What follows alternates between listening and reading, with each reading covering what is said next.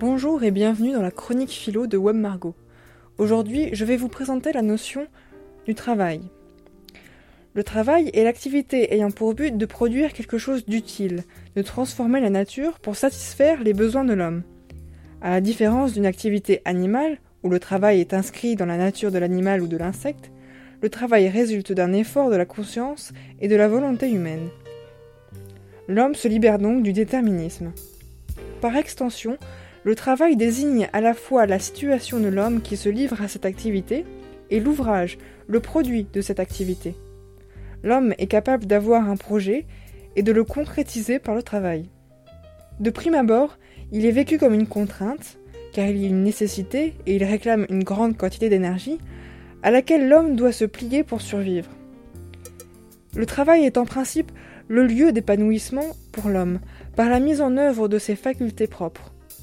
Mais, sous sa forme aliénée, le travail ne peut plus être vu que comme le moyen de gagner sa vie, d'assurer les besoins vitaux. L'homme est réduit à s'humaniser dans cette satisfaction des besoins, et le travail devient le lieu où l'homme est réduit à vivre comme un animal. C'est ce que veut dire Karl Marx dans son ouvrage manuscrit de 1844 quand il dit Ce qui est animal devient humain, ce qui est humain devient animal.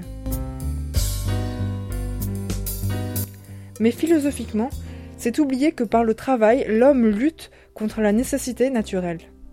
Loin de se résoudre à accepter les dures conditions de vie de l'animal, l'homme conçoit, grâce à son intelligence, le moyen de survivre et de satisfaire ses désirs. Le fait que l'homme travaille montre son refus de la nécessité naturelle, et donc, paradoxalement, sa liberté. L'homme détourne les processus naturels, y compris son propre corps et son esprit, pour les mettre à son service. Le travail est donc libérateur pour l'homme. Il lui permet de se dépasser et de conférer un sens à sa vie, comme le dit Kant dans son traité de pédagogie. Et l'homme peut dépasser l'égoïsme car le travail nécessite la coopération des hommes.